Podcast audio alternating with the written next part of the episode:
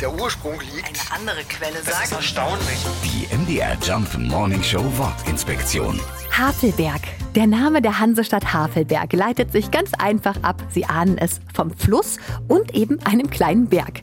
Dieser Berg ist zwar nur ungefähr 50 Meter hoch, aber hier steht seit rund 900 Jahren das Wahrzeichen der Stadt.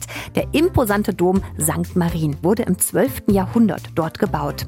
Er sieht mehr aus wie eine Burg als eine Kirche mit seinen roten Ziegelsteinen und dem wuchtigen Turm.